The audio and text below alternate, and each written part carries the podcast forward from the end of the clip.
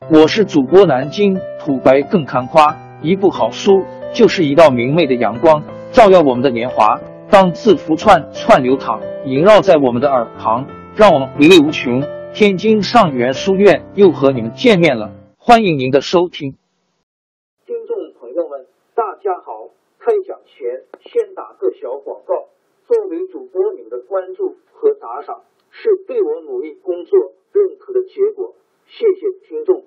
天津上元书院、南京土白更堪夸主播最新专辑《平化祖国华夏上下五千年》终于上线了，一部宏伟巨作。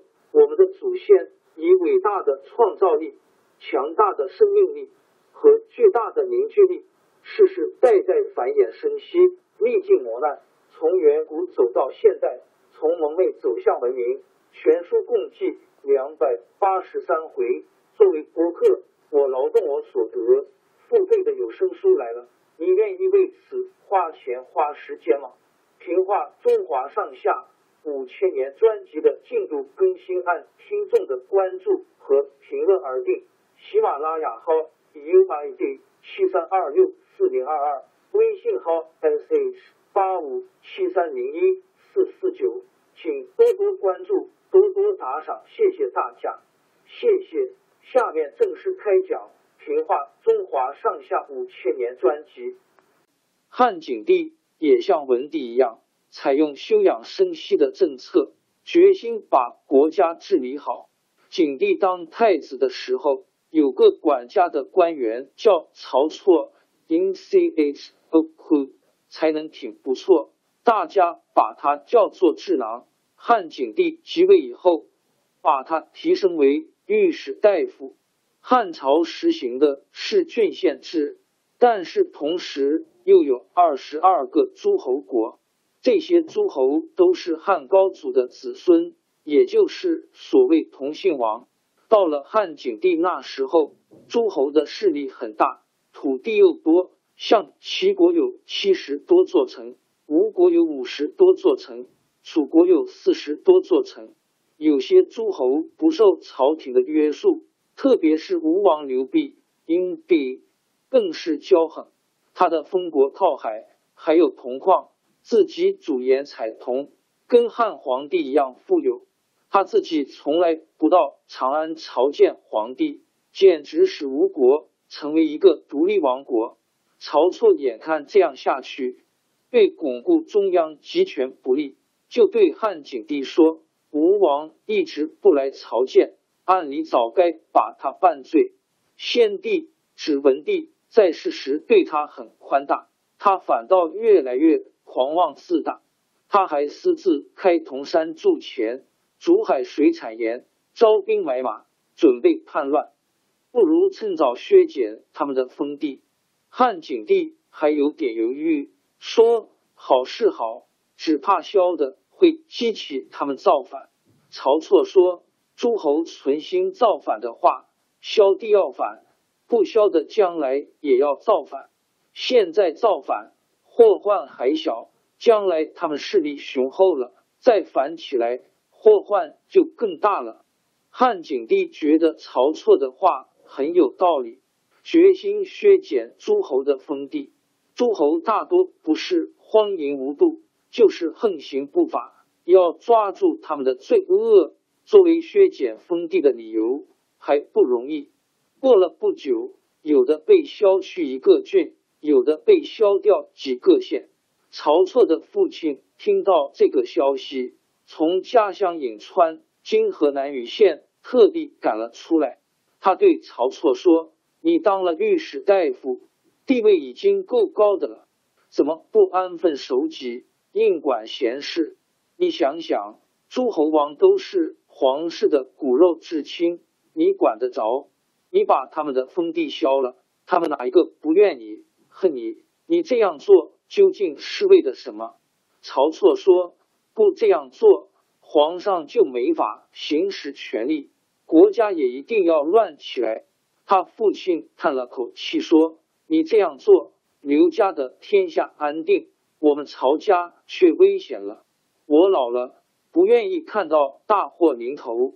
曹错又劝了他父亲一阵，可是老人不体贴曹错的心意，回到颍川老家服毒自杀了。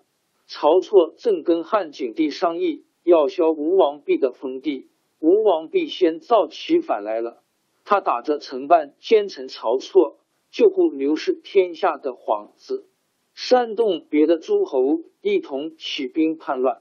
公元前一百五十四年。吴、楚、赵、胶西、胶东、在川、在阴、在济南等七个诸侯王发动叛乱，历史上称为七国之乱。汉军声势很大，汉景帝有点吓了。他想起汉文帝临终的嘱咐，拜善于治军的周亚夫为太尉，统帅三十六名将军去讨伐叛军。那时候。朝廷上有个妒忌曹错的人，就说七国发兵完全是曹错引起的。他劝汉景帝说，只要答应七国的要求，杀了曹错，免了诸侯起兵的罪，恢复他们原来的封地，他们就会撤兵回去。汉景帝听信了这番话，说：如果他们真能够撤兵，我又何必舍不得曹错一个人呢？接着。就有一批大臣上奏章弹劾曹错，说他大逆不道，应该腰斩。汉景帝为了保住自己的皇位，竟昧着良心批准了这个奏章。一天，中尉来到曹错家，传达皇帝的命令，要他上朝议事。曹错还完全蒙在鼓里，立刻穿上朝服，跟着中尉上车走了。车马经过长安东市，中尉忽然拿出诏书，要曹错下车听诏。中尉宣布了汉景帝的命令，后面一群武士就一拥而上，把曹错绑起来。这个一心想维护汉家天下的曹错，竟这样莫名其妙的被腰斩了。汉景帝杀了曹错，派人下诏书要七国退兵。这时候吴王弼。已经打了几个胜仗，夺得了不少地盘。他听说要他拜受汉景帝的诏书，冷笑说：“现在我也是个皇帝，为什么要下拜？”汉军营里有个官员名叫邓公，到长安向景帝报告军事情况。汉景帝问他说：“你从军营里来，知不知道曹错已经死了？”吴楚愿不愿意退兵？邓公说：“吴王为了造反，已经准备了几十年了。这次借萧帝的鹰头发兵，哪里是为了曹错呢？陛下把曹错错杀了，恐怕以后谁也不敢替朝廷出主意了。”汉景帝这才知道自己做错了事，但后悔已来不及。会的周亚夫很能用兵。他先不跟吴楚两国的叛军正面作战，却派一队轻骑兵抄了他们的后路，断绝了叛军的粮道。吴楚两国军队没有粮食，自己先乱起来，周亚夫才发动精兵出击，把吴楚两国的兵马打得一败涂地。吴楚两国是带头叛乱的，两国一败，其余五个国家。也很快的垮了，不到三个月时间，汉军就把七国的叛乱平定了。汉景帝平定了叛乱，虽然仍旧封了七国的后代继承王位，但是打那以后，诸侯王只能在自己的封国里征收租税，不许干预地方的行政，权力大大削弱，汉朝的中央政权。王朝更迭，江山易主，世事山河都会变迁。其实我们无需不辞辛劳去追寻什么永远，活在当下，做每一件自己想做的事，去每一座和自己有缘的城市，看每一道动人心肠的风景，珍惜每一个擦肩的路人。纵算经历颠沛，尝尽苦楚，也无怨悔。感谢您的收听，朋友们，让我们下期再见。